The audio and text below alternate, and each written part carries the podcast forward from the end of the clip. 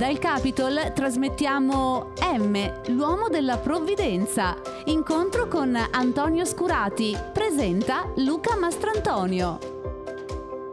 Buonasera a tutti, benvenuti a questo evento. Ci abbiamo verso la chiusura di questa ventunesima edizione. Permettetemi di ringraziare subito il partner di questo evento che è un caro amico del festival, ossia l'azienda San Simone. Grazie di essere al nostro fianco anche quest'anno, in un anno così complicato. Ma adesso insieme a voi vorrei dare il benvenuto, il bentornato a Pordenone Legge ad Antonio Scurati.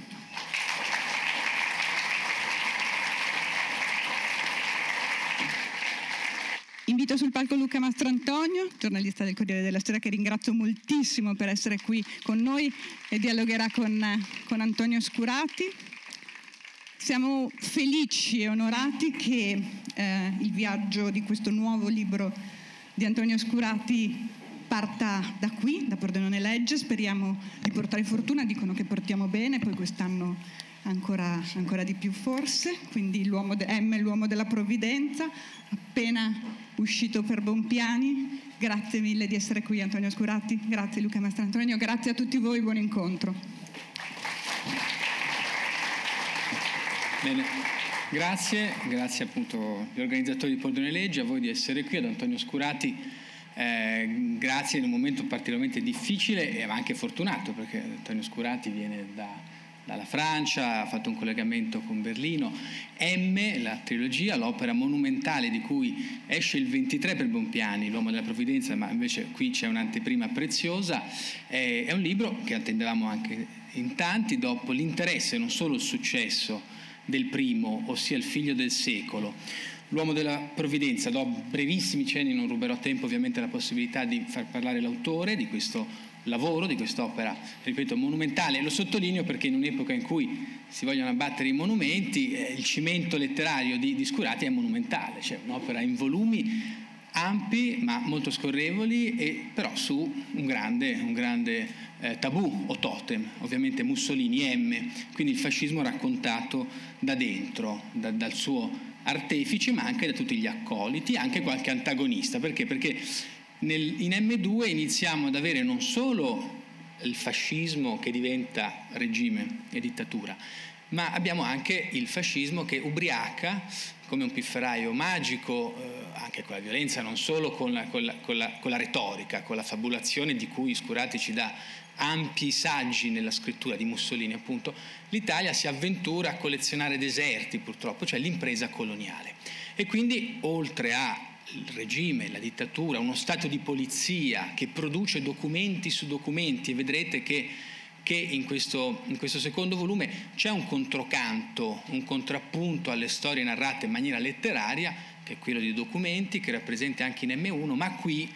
ha un ruolo, un peso diverso, ancora più significativo in armonia con, con la poetica di questa, di questa riscrittura, reinvenzione anche un po' letteraria del fascismo. Abbiamo appunto l'impresa coloniale, quindi abbiamo anche non solo l'ubriacatura colonialista, questo fascino di essere protagonisti della storia, ma abbiamo anche per esempio la resistenza cirenaica,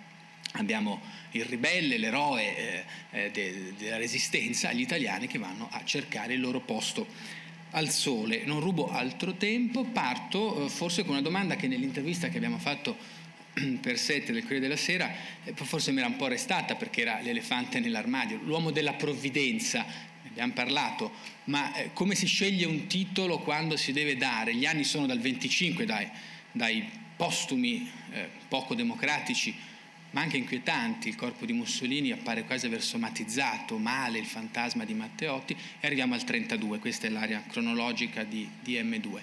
Eh, l'uomo della provvidenza a me ha subito suscitato eh, una doppia riflessione, quindi poi chiederei all'autore se è d'accordo di partire un po' dalla scelta e anche dal, dall'impronta che dà un titolo del genere, perché M1 è il figlio del secolo, cioè quindi Mussolini che, che, è frutto anche del secolo che vive. In M2 è l'uomo che inizia a dare un'impronta alla storia. Eh, l'aspetto più affascinante, almeno che io da lettore ho trovato, è che è l'uomo della provvidenza non perché ci sono segnali divini, ma perché la storia o quelle parti della storia che cercano di rifiutarsi al Mussolini, quindi gli attentatori per esempio, ecco che cercano di, di, di eliminare il tirannicidio, un grande classico, in fondo nei primi del Novecento non ce n'erano stati pochi di tentativi e comunque anche di assassini politici celebri, ecco che dopo questi falliti attentati inizia, si inizia a parlare di lui come, della, come dell'uomo della provvidenza. Quindi chiederei ad Antonio Scurati eh, il titolo, un po' quando è nato questo, questo titolo e cosa significa fare i conti con quella che poi diventa una chiave di lettura. Sì, grazie Luca eh, per avermi anche eh, affiancato in questa mh, mm, vigilia insomma, della pubblicazione del libro e grazie a tutti voi per essere qui a dispetto diciamo, di tutto eh, e grazie agli amici di Pordenone Legge che questo è veramente un grazie sincero che eh, insomma, a dispetto di tutto hanno tenuto in vita questa manifestazione che mm, insomma, io porto un po' nel cuore e che prediligo, eh, eh, prediligo ecco, quindi sono particolarmente contento di essere qui. L'uomo della provvidenza. Beh, l'uomo della provvidenza era un titolo, un sottotitolo, ma che poi funge da titolo nella, nella serie, ma quasi obbligato. Um, una volta che si era cominciato con questa formula di eh, intitolare tutti i libri della saga, che in principio dovevano essere una trilogia, ma che probabilmente sarà una tetralogia, a Dio piacendo, eh, con la M e poi scegliendo un sottotitolo che lo distinguesse, beh, mm, eh, quale sottotitolo più eh, suggestivo, più evocativo, più mh, mm, presente nella, nell'immaginario e nel linguaggio ancora in uso eh, dell'uomo della provvidenza. Il primo sottotitolo, Il figlio del secolo, nacque un po' per caso, una sera in cui io stavo parlando del libro di un altro autore un autore scomparso, eh, stavo parlando di Giuseppe Berto e del suo Male Oscuro e diedi una lettura dell'opera di Berto come segnata dalla sua militanza giovanile nel fascismo e a un certo punto mi uscì questa espressione il figlio del secolo e mio, quando scesi dal palco il mio, riferendomi a Mussolini, il mio amico e agente letterario che non so dove sia, sarà eh, eccolo lì, Marco Vigevani, eh, corse sotto il palco e disse ecco questo è il titolo, il figlio del secolo. Eh, mentre per l'uomo della provvidenza, ripeto, era, era, quasi un obbligo misurarsi con questa formula, con questa espressione, eh, con questo epiteto, con questa qualifica. Perché era un obbligo? Non solo perché è famosa, eh, ma perché ce la portiamo ancora dietro come probabilmente molti di voi sapranno, eh, a definire Mussolini l'uomo della provvidenza non fu Mussolini stesso, ma furono le più alte autorità ecclesiastiche, eh, quindi i rappresentanti diciamo, in terra, almeno ufficialmente, eh, della provvidenza stessa. Il primo a usare questa, questa espressione fu l'arcivescovo di Praga in visita in Italia e subito dopo eh, fu niente meno che il Papa, parlando davanti agli studenti dell'Università Cattolica a riferirsi a Mussolini come all'uomo che la provvidenza aveva messo sul loro cammino. Eh, ovviamente lo faceva eh, dopo la firma dei patti lateranensi che avevano portato alla riconciliazione tra Stato e Chiesa. Eh, ma dicevo, eh, perché in questo titolo così eh, altisonante, così potente, eh, c'è un confronto, c'è una sfida, c'è un interrogativo anche rivolto al nostro presente. Eh, altra cosa è storicizzare e confinare, se intendiamo con ciò la storicizzazione, questa espressione, questo epitteto eh, al momento storico, all'anno in cui fu formulato, cioè il 1929, ma altra cosa è pronunciarlo oggi. Chiunque scriva di storia, chiunque scriva un romanzo storico o un romanzo della storia, come qualcuno ha detto nel mio precedente libro, eh, formula che io sposo, eh, chiunque faccia filosofia della storia eh, e potremo storia dell'arte, sa che sta, eh, si sta misurando con un altro tempo a partire dal suo tempo, dal nostro tempo. Mm? Le, le polarità temporali sono sempre due quando si scrive di fatti passati o futuri, allora ed oggi. Ebbene, eh, oggi io credo che eh, gli italiani in particolare, qualcosa che ha a che fare con il nostro carattere nazionale, ammesso che ne abbiamo uno, eh, ma non solo gli italiani, mh, mm, non abbiano cessato di attendere l'uomo della provvidenza. Io credo che la storia politica eh, e culturale d'Italia nei cent'anni circa che ci separano dai fatti che io racconto sia segnata e scandita in vari tornanti del suo tortuoso percorso da questa vana ma ciò non di meno inesausta attesa dell'uomo della provvidenza. Potrei farvi dei nomi di politici anche dire, più vicini a noi che hanno ehm, di volta in volta eh, rivestito quel ruolo, diciamo. alcuni di questi si sono anche mh, mm, eh, eh, autodefiniti eh, uomini della provvidenza e qualificati come tali, eh, potrei, ma siamo in, uh, in, par condicio, quindi non si può parlare di politica, mi dicono che ho anche firmato inconsapevolmente una carta in cui mi impegno a non farlo, ma uh, non, non, non, manterrò questa promessa fino in fondo, eh, ehm, un uomo politico ancora sulla scena, ehm, eh, sebbene insomma, non per un tempo infinito, credo che anche a lui prima o poi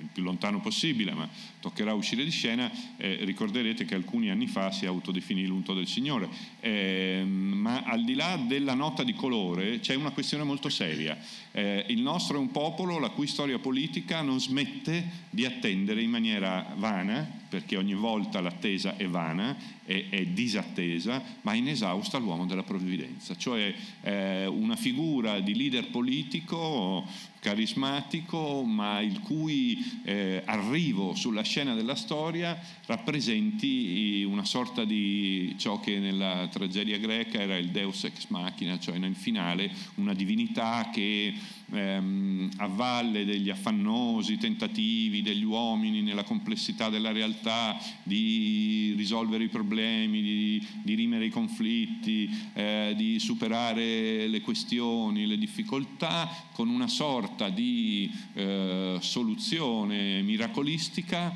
eh, semplifichi la, la, irriducibile complessità e difficoltà del vivere con uh, l'esercizio di un imperio. Mm? Eh, io credo che questa sia una sorta di condanna speciale a cui noi italiani, ma non solo, siamo mm, in qualche modo, eh, siamo in qualche modo condannati appunto a scontare. È una, è una eredità, un retaggio cui da cui fatichiamo a liberarci e che mm, ci costringe talvolta, spesso, troppo spesso, a uno stato di minorità diciamo così, eh, civile e politica, quella della, della vana attesa dell'uomo della provvidenza. Eh, sì, ricordo che disse quel tale eh, che era l'unto del Signore perché c'è qualcosa di divino nell'essere scelto dal popolo. Questa era proprio la sua percezione di aver sentito l'odore di santità forse sul proprio polsino. Eh, Antonio, io uno degli aspetti, anche questo era emerso nel nostro incontro eh, qualche tempo fa eh, per chiacchierare del romanzo, mm, la parte dei documenti, documentaria di questo romanzo documentario eh, cresce soprattutto direi anche forse geometricamente, ma non come mole, come,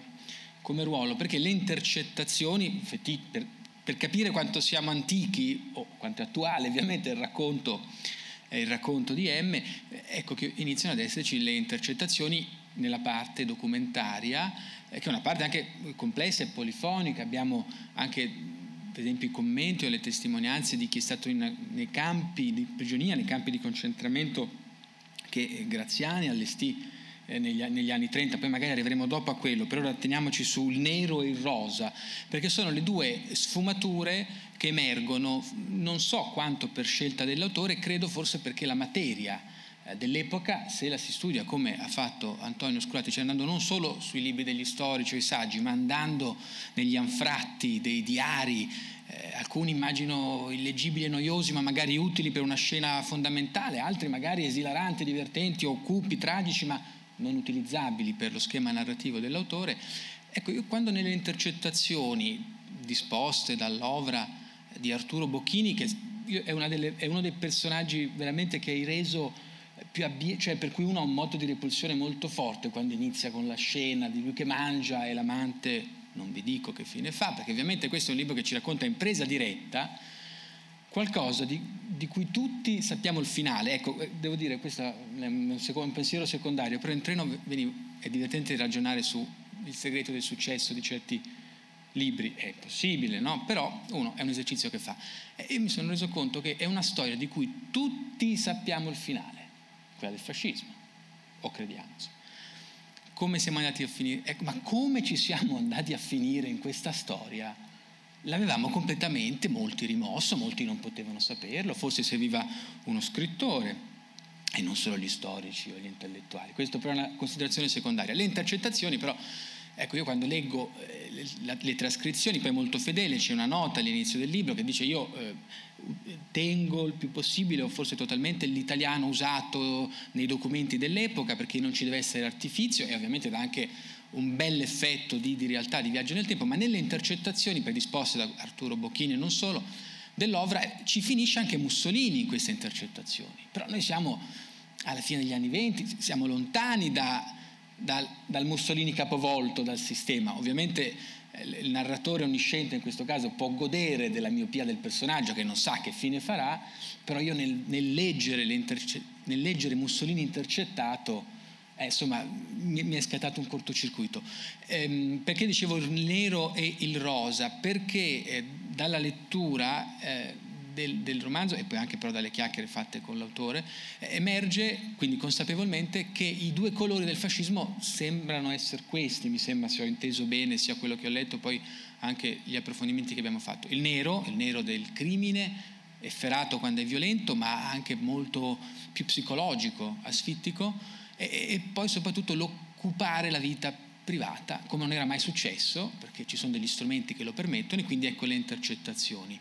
Eh, forse eh, vale la pena un po' parlare di questa parte documentaria, perché immagino che poi nell'equilibrio della narrazione eh, è, è difficile insomma, dare il giusto, il giusto peso. A volte sono poche righe che danno un levare, o che dopo aver raccontato i fasti di come Graziani voleva raccontare la sua impresa nei diari, beh, poi c'è il documento storico che lo inchioda un po' anche all'orrore che ha prodotto. A me le intercettazioni nella parte comunque documentaria sono la parte che mi ha, mi ha, mi ha colpito di più proprio per questo cortocircuito, in particolare del Mussolini che è intercettato. Sì, mi perdoneranno le signore, ma sotto questi riflettori cubitali fa caldo.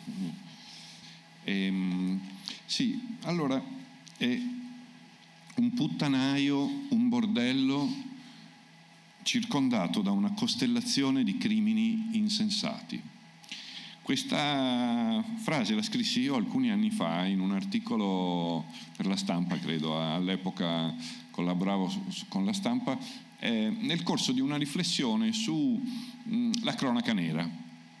che è sempre stata un po' una mia bestia nera. Io ho sempre vissuto con disagio l'eccesso eh, di cronaca nera che ha dilagato sui nostri eh, giornali e media mh, da un certo momento in avanti. Cercavo con quella frase di mh, definire anche in maniera così un po' irriverente eh, la percezione, la rappresentazione del mondo che si aveva se si guardava attraverso eh, l'occhio della cronaca, attraverso il... Um, il, il canocchiale a focale corta, molto corta, eh, del racconto cronachistico della realtà. Allora se voi ci pensate, se voi vi limitaste nella lettura dei giornali o nel so, ascolto dei telegiornali o cose, um, semplicemente alla sezione di cronaca, avreste l'impressione che il mondo eh, sia una sorta di, appunto, di bordello, di, di, puttanaio, dove, ma in senso tecnico, eh, dove si fa commercio sessuale, dove eh, l'amore non esiste, dove tutto è, rivo- è, riso- è ridotto al, al, commercio carnale, proprio commercio anche nel senso monetario dei corpi, e, e tutto attorno eh, accadono dei delitti spesso efferati, ma più o meno insensati, privi di un legame tra di loro, eh, in, non riconducibili a un quadro eh, complessivo. Eh, ogni estate c'è il delitto dell'estate, poi c'è il delitto dell'estate successiva, eccetera, eccetera. Ecco, questo io ho sempre pensato che significasse, fosse uno dei rischi di vivere al tempo della cronaca, io uso questa espressione, cioè eh, quando si ha quella eh, inclinazione a misurare le nostre esistenze individuali e collettive sul metro breve della cronaca, no? del giorno dopo giorno, del dopo giorno, eh, metro su cui le cose veramente importanti della vita non trovano posto, eh, l'amore, non esiste un amore in cronaca, eh, l'amore per sua natura, diciamo, sfida la dimensione eterna del tempo, i figli, i figli se tu li riduci a, a, a un'esperienza della del vivere nella giornata eh, eh, sono soltanto un'altra notte che non dormi, un altro pannolino da cambiare, un altro eh, film che non vedrai al cinema con gli amici, ma poi se invece li, li, li percepisci eh, nel tempo più grande della vita e dell'esistenza, quello che viene da lontano ti attraversa e va lontano e unisce le generazioni, sono il sale della terra. Ecco, in questa mia personale lotta interiore contro le angustie del tempo della cronaca, a un certo punto eh, mi sono trovato a studiare gli anni del regime fascista, gli anni centrali, quelli che vengono raccontati in M, l'uomo della provvidenza, e col mio sgomento, laddove pensavo che fosse una malattia spirituale del nostro tempo, quella di tendere a vivere costretti in un eterno presente, no? raccontato solo dalla cronaca nera o cronaca rosa, ho scoperto che anche il regime fascista in fondo era dominato da questo racconto di tipo cronachistico. Nel senso che sì, è vero, Mussolini dal balcone di Palazzo Venezia dopo e prima da, altre, da, altre, tribune continuava a parlare di dare l'assalto alla storia, continuava a parlare di eh, educare, plasmare le future generazioni, continuava ad annunciare che lui sarebbe rimasto al potere per altri vent'anni, cosa che poi fece, a guardare lontano, ma poi nella vita reale del regime, nella vita reale del regime ehm, questa vita stessa è scandita da un racconto appunto con una focale corta che guarda solo alla prossimità, che è fatto di eh, intestine fratricide lotte tra eh, ras del fascismo per il potere politico, per occupare i ministeri, per eh, guadagnare privilegi, che è fatto da una eh, smaniosa e ossessiva e morbosa attenzione alla vita sessuale erotica di alcuni di questi esponenti del fascismo, a cominciare dal, dal, dal, dal suo massimo rappresentante, cioè Benito Mussolini. Insomma, anche quello che avrebbe dovuto essere, almeno stando alla retorica e alla propaganda ufficiale del regime, un assalto alla storia, una vita dentro il tempo grande della storia, si riduce, se tu lo, lo vai a leggere eh, senza pregiudizi, ha una vita nello spazio angusto della cronaca. E quando stai dentro la cronaca, appunto, tutto si polarizza o in cronaca nera o in cronaca rosa. Allora, il nero nel caso del fascismo è anche il colore della bandiera del fascismo, no? dell'ideologia fascista. Però quel nero, e quindi del, del, del, del programma politico, del progetto, dello sguardo sul futuro, ma quel nero è tale da, da eh, comprimere, soffocare, letteralmente sterminare eh, anno dopo anno, giorno dopo giorno, la vita civile, culturale e politica del paese. Allora, quando tu soffochi la vita civile, politica e culturale di una nazione, veramente non ti resta che il crimine insensato, il, del, il, delitto occasionale, la violenza che non ha altro senso che non sia se stessa e d'altro canto la betise, la sciocchezza, il gossip eh, continuo, eh, personaggi che non avrebbero nessun diritto di tribuna, che ci intrattengono con le loro scemenze. Eh, del tipo che il Covid lo, lo prendono solo i poveri e, e ciò nonostante eh, eh, prestigiosi quotidiani nazionali continuano a dargli voce, eh, la chiacchiera su chi è l'ultimo fidanzato o l'ultima conquista di Galeazzo Ciano o di Benito Mussolini. Sì, lo so, mischio il passato e il presente, ma la, la, la sconcertante scoperta è che questa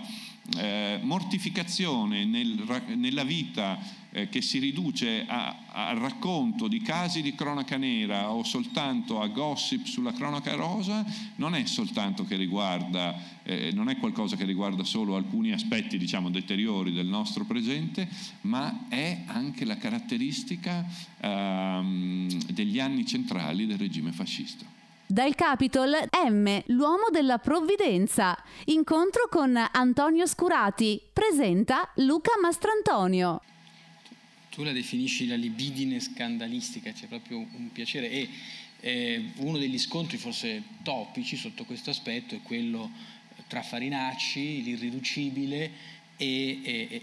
e Angelo Turati che viene travolto proprio da questa da questa costruzione. Sì, infatti, ehm, eh, questo è una de, de, delle non poche scoperte che io stesso ho fatto studiando, approfondendo questo periodo degli anni centrali del regime. Eh, è questa figura al tempo stesso ehm, patetica per la fine che fa e carismatica di Augusto Turati, che è uno dei, dei protagonisti di quegli anni del fascismo, che però è stato quasi completamente dimenticato, eh, ma non ora ora, sin da principio, perché pensate, non esiste neanche una biografia di uno storico professionista dedicata ad Augusto Turati, che non è Filippo Turati, da non confondersi Filippo il grande patriarca del socialismo umanitario. No, Augusto Turati da Brescia fu eh, il più longevo segretario del Partito Nazionale Fascista vale a dire quello che durò più a lungo in carica a, a, a capo del partito fascista e fu anche uno dei fascisti dei, diciamo, del gruppo dirigente fascista mh, mm, più, più, onesto, più retto, anche più capace, più intelligente, uno, uno dei migliori, dai, semplifichiamo. Oh, e, e nonostante, nonostante, avesse... Mh,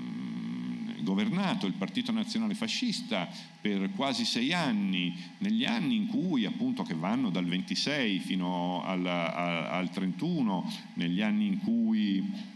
eh, il fascismo raggiunge il suo apogeo storico e, e, e il vertice del suo consenso eh, presso il popolo italiano, viene poi abbandonato da Mussolini, che in questo era veramente eh, non solo di, un, di, un'immoralità, ma di una meschinità assoluta nello scaricare i suoi collaboratori, i suoi amici quando non gli servivano più, abbandonato da Mussolini viene travolto eh, e gettato nel fango da uno scandalo eh, cui, che mette a rumore l'Italia intera e che, provate a immaginare, eh, di che natura possa essere, su cosa può vertere, sul fatto che Turati eh, fosse stato, anche se meno feroce di altri, in gioventù a capo delle squadre che nel Bresciano eh, battevano le campagne bastonando socialisti e cose, no, sul fatto che Turati potesse aver, eh, essersi macchiato di malversazioni, di ruberie, eh, di, no, sul fatto che Turati facesse parte di una eh, macchina di partito che si era identificata con lo Stato, che aveva soppresso le libertà democratiche, che si avviava a creare uno Stato totalitario, gravi colpe. No, Turati viene travolto sullo scandalo sessuale. È uno scandalo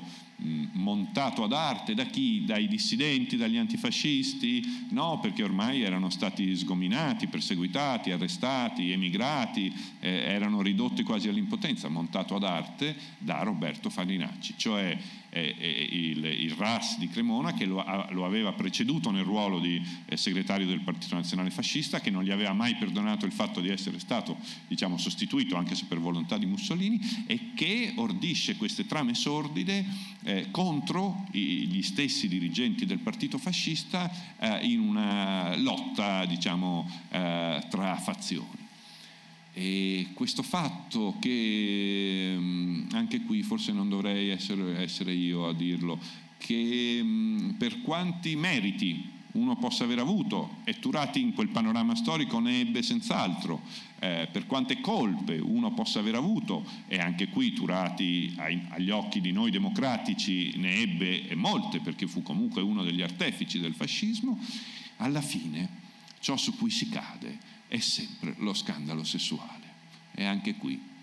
ogni eco con i tempi più recenti lo lascio a voi. Sì. Io se, senza far nomi però devo dirti che quando parlavi di libidine scandalistiche, cioè quando ho letto quell'espressione libidine scandalistiche e quando ho visto come Farinacci si appoggiasse ai suoi giornali, quindi ci fosse una campagna anche mediatica contro, contro il Turati, eh, mi sono anche reso conto che purtroppo una certa libido scandalistica allora immaginare Farinacci moralista è difficile, ma nei anni più recenti spesso mi chiedevo se non ci fosse anche una libido nell'andare a cercare nello scandalo sessuale del nemico politico, dell'avversario da battere, poi insomma è una libido anche dei, dei moralisti senza abbassarla con, con, il, con, la, con, Alberto Sordi del censore che poi va a vedere i film che, che voleva censurare, però anche questa io l'ho trovata l'ambiguità, l'ambiguità del, del moralismo strumentale poi essenzialmente che all'interno di un sistema mediatico che può impazzire facilmente, insomma, lì hai dimostrato che, che, che purtroppo è antica come, come cosa. Beh, su, sul sesso mi era appuntato una frase, pagina 163, che è una di quelle frasi che poi l'appassionato di House of Cards può ricollegare ad House of Cards, chi ama gli aforismi di Wilde magari pensa a Wilde, qui la troviamo in un momento importante perché eh, il Mussolini di M1 è un Mussolini più giovane, un toro scatenato, politico, ma non solo, qui diventa una macchina, il cui corpo, che è l'altro elemento molto sorprendente di M2, insomma il corpo inizia ad avere dei problemi, anche per una serie di questioni che magari poi appunto ci racconti, ma la frase è il sesso, eh, perché il sesso? Perché il sesso qui inizia a diventare un po' meccanico e all'apice anche la storia con, con Margherita Sarfatti, ma c'è anche un congedo, anche mh, con quest'ultima gita in, in motoscafo, questo freddo che li sorprende, anche anche molto, non dico romantica, però insomma sentimentale ovviamente, perché poi erano comunque al di là de, delle pregiudiziali morali che si può avere su questi personaggi, amavano, odiavano, tradivano, come tutti purtroppo, cioè come tutti, senza purtroppo. Il sesso è tutto, ma proprio per questo non conta niente. Eh, a me ha richiamato appunto alcune frasi sul sesso che ti ricordano che tutto è sesso, poi il sesso però è potere Ecco, qui ehm, la, la, macchina erotica, o, o non hai voluto forse approfondirlo perché sennò diventava troppo rosa, mentre cioè, a, me, ha sorpreso molto di più il rosa usato come ricatto, il rosa usato come, come rumore di fondo che distrae da altre cose, anche per chi gli stava attorno. Però questa frase me, me, me la sono segnata perché ho come avuto l'impressione che poi il potere, il culto, questo corpo che in un nirvana di busti, di, di, di, di, video dell'Istituto Luce che moltiplicano questo corpo e non è più suo, è un corpo, è un, ormai un'entità anche extracorporale, ecco che forse allora poi il sesso, cioè persino anche il piacere diventa nulla. L'ho trovata molto nichilista questa frase rispetto ad echi più gaudenti di Wilde appunto. Sì, allora il sesso è tutto ma non conta niente è una di quelle frasi che si scrivono ma senza eh, capirne fino in fondo il significato. E, ehm, eh, nel senso che tu senti che c'è una verità da qualche parte riposta in questa frase, ma non sapresti eh, argomentarla. Eh, fatta questa ammissione, eh, non vi è dubbio che il sesso sia stata uh, la sessualità, uh, la sessualizzazione eh, eh, o l'erotizzazione, se preferite, eh, della politica sia stata una delle chiavi, anche innovative, ehm, dell'avvento al potere del fascismo e della sua comprensione. Eh, Mussolini è probabilmente il primo leader eh, del Novecento e quindi della storia che mette al centro della scena politica il corpo Mm? Ovviamente in, in, questo caso il suo corpo. Uh, quando noi vediamo le immagini di Mussolini che appunto arringa le folle dal balcone di Palazzo Venezia e, um, lo vediamo gesticolare in questo modo uh, che a noi appare ridicolo, uh, eccessivo, no? smodato, fino appunto al comico, involontario, um, e sorridiamo a volte magari un po' con sufficienza riguardo a questo suo apparire, eh, liquidando il personaggio quasi come se eh, fosse qualcosa di, appunto, di grottesco, di balordo, che chissà perché, chissà come gli italiani hanno seguito. E, ehm, mh, abbiamo un momento di, di cecità, diciamo, quando facciamo così. Eh, sottovalutiamo, sottostimiamo e, e non comprendiamo. Eh, è la nostra intelligenza delle cose che fa difetto, diciamo, in quel caso, non quella di Mussolini, ahimè, perché Mussolini ha questa ehm, intuizione fondamentale, purtroppo, di ciò che sarà la politica nell'era delle masse. E lui capisce tra i primi al mondo, forse, forse per primo, eh, eh, che la politica nell'era delle masse sarà qualcosa di completamente diverso di ciò che era stata prima, quando a interessarsi di politica attivamente era solo una ristretta elite, no? eh, uno strato alto della società che aveva studiato, che condivideva un canone letterario, un vocabolario, un lessico forbito, colto, e che si intendeva sulla base di quello. No, no, Mussolini capisce che nell'era delle masse la politica sarà qualcosa di completamente diverso che eh, eh, tra le masse ci sono milioni di individui che non hanno studi superiori che, che, mm, e soprattutto che la massa nel suo insieme eh, eh, si muove, eh, agisce, decide sulla base di vibrazioni, di sensazioni pre-riflessive, antipredicative, in qualche modo istintuali o mitiche. Mm? Mussolini lo capisce benissimo, è uno straordinario animale politico, come lui stesso dice di se stesso, e per questo mette il corpo al centro della scena politica, perché non tutti, come eh, dicevo eh, a Luca nell'intervista, abbiamo un dottorato ad Harvard, ma tutti abbiamo un corpo. E quindi parlare al corpo dell'uditorio attraverso il corpo è una, una forma di comunicazione nell'era delle masse molto più efficace, molto più diretta e molto più potente di quanto non sia appellarsi al raziocinio, all'intelletto, al ragionamento. E, e, questa è una delle intuizioni eh, che fa di Mussolini l'archetipo, la forma originaria di quella tipologia di leader che oggi noi chiamiamo populista anche deprivato del suo specifico fascista. Quando noi vediamo oggi leader populisti che dominano la scena politica, e che eh, a chi assume quella posa di superiorità intellettuale, no? un po' snobistica, eh, sembrano appunto macchiettistici, un po' ridicoli, eh, sembrano appunto parlare soltanto con il corpo e siccome qui siamo in par condicio non posso fare riferimenti alla scena politica italiana ma li farò a quella internazionale. Pensate, non so, a Donald Trump, al suo ciuffo, a questo suo corpaccione un po' sgraziato, no? apparentemente goffo, ma pensate anche al premier inglese e potremmo citarne altri, ecco, ehm, è un tipo di politica che continua a comunicare eminentemente innanzitutto e spesso purtroppo quasi esclusivamente attraverso il corpo. Eh? Eh, quando ciò accade, le conseguenze dannose, nocive, pericolose sono numerose. Una di queste è che questo corpo, quando deborda nella sua centralità sulla scena sociale e politica, eh, può portare con sé o la violenza, hm, quando il corpo viene militarizzato, no? perché il corpo può agire su altri corpi eh, dominandoli, percuotendoli, eh, oppure la, la fantasmagoria sessuale. Mm? Il corpo può sopraffare o può sedurre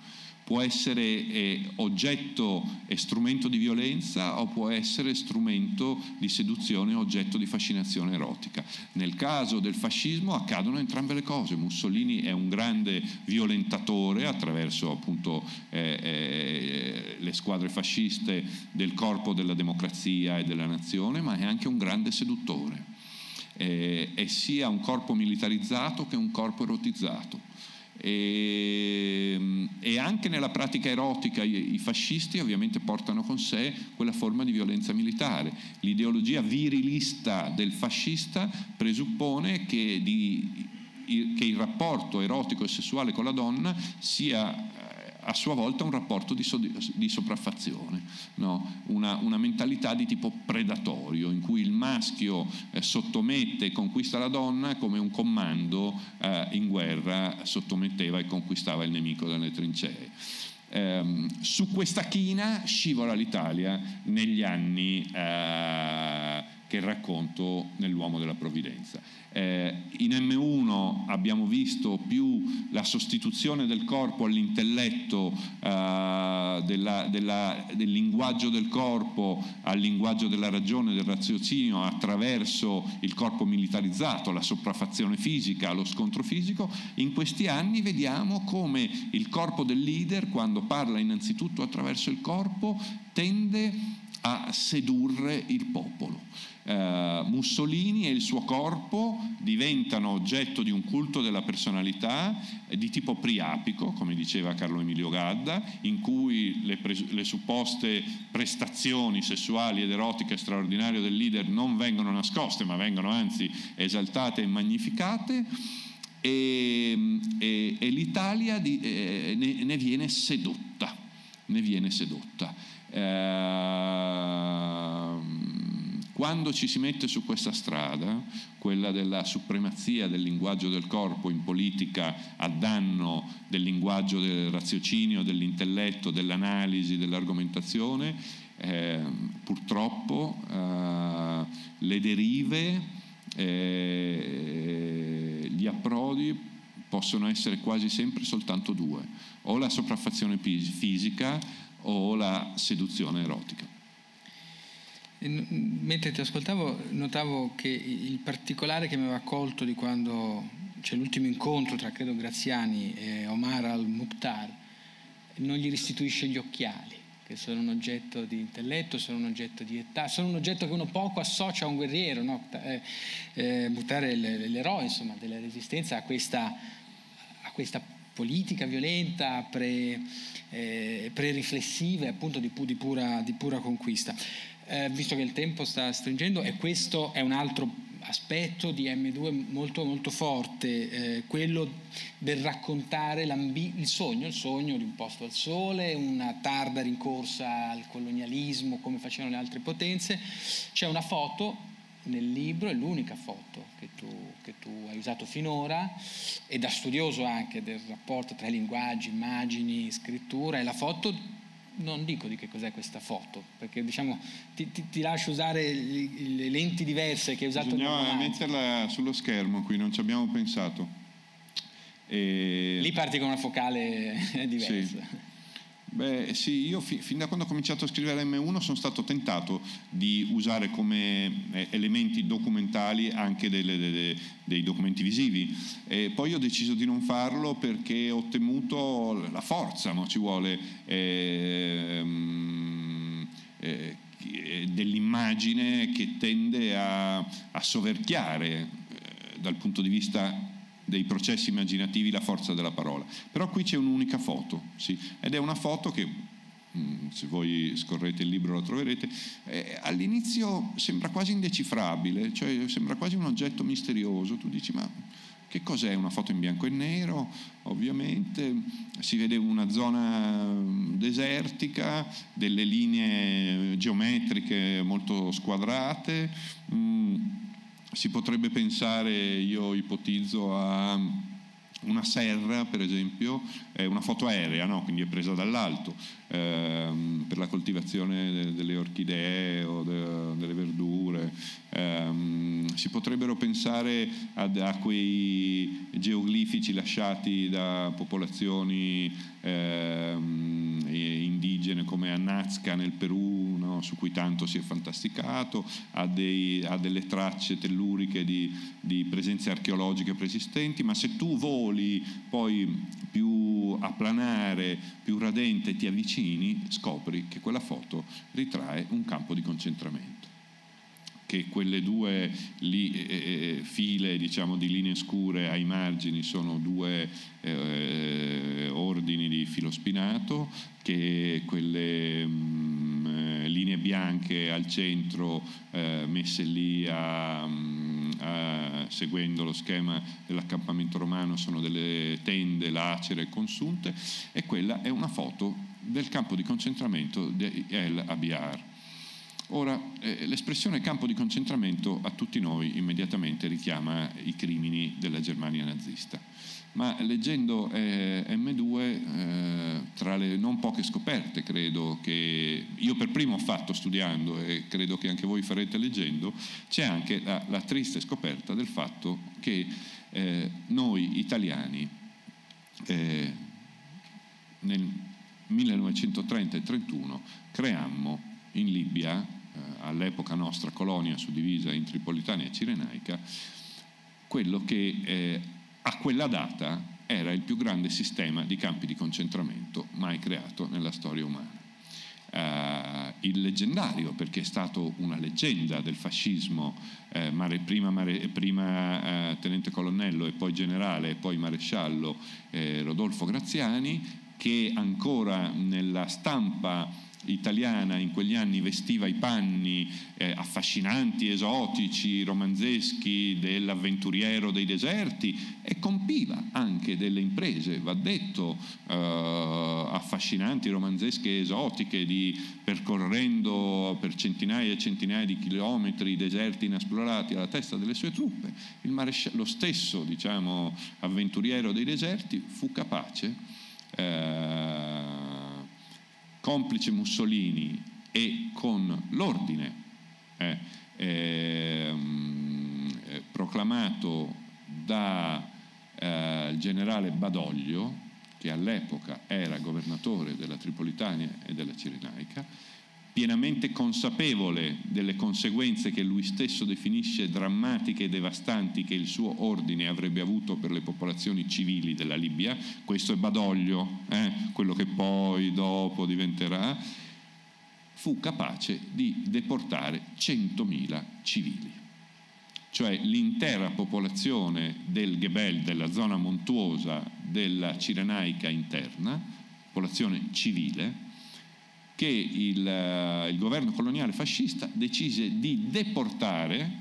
dai territori montuosi e di internare in un sistema di ben 18 campi di concentramento che furono, eccola la foto, che furono, io la vedo qui ma non si, eccola qui, che furono creati apposta nella fascia desertica, sirtica e, e precostiera. Perché? Perché la popolazione civile del Gebel eh, eh, dava in qualche modo supporto e, e mm, fiancheggiava eh, l'ultima forma di resistenza da parte dei libici all'invasione italiana e alla conquista completa della colonia da parte delle truppe fasciste, vale a dire l'indomita resistenza dei guerrieri senussiti guidati da questo leggendario e anziano capo che si chiamava Omar al-Mukhtar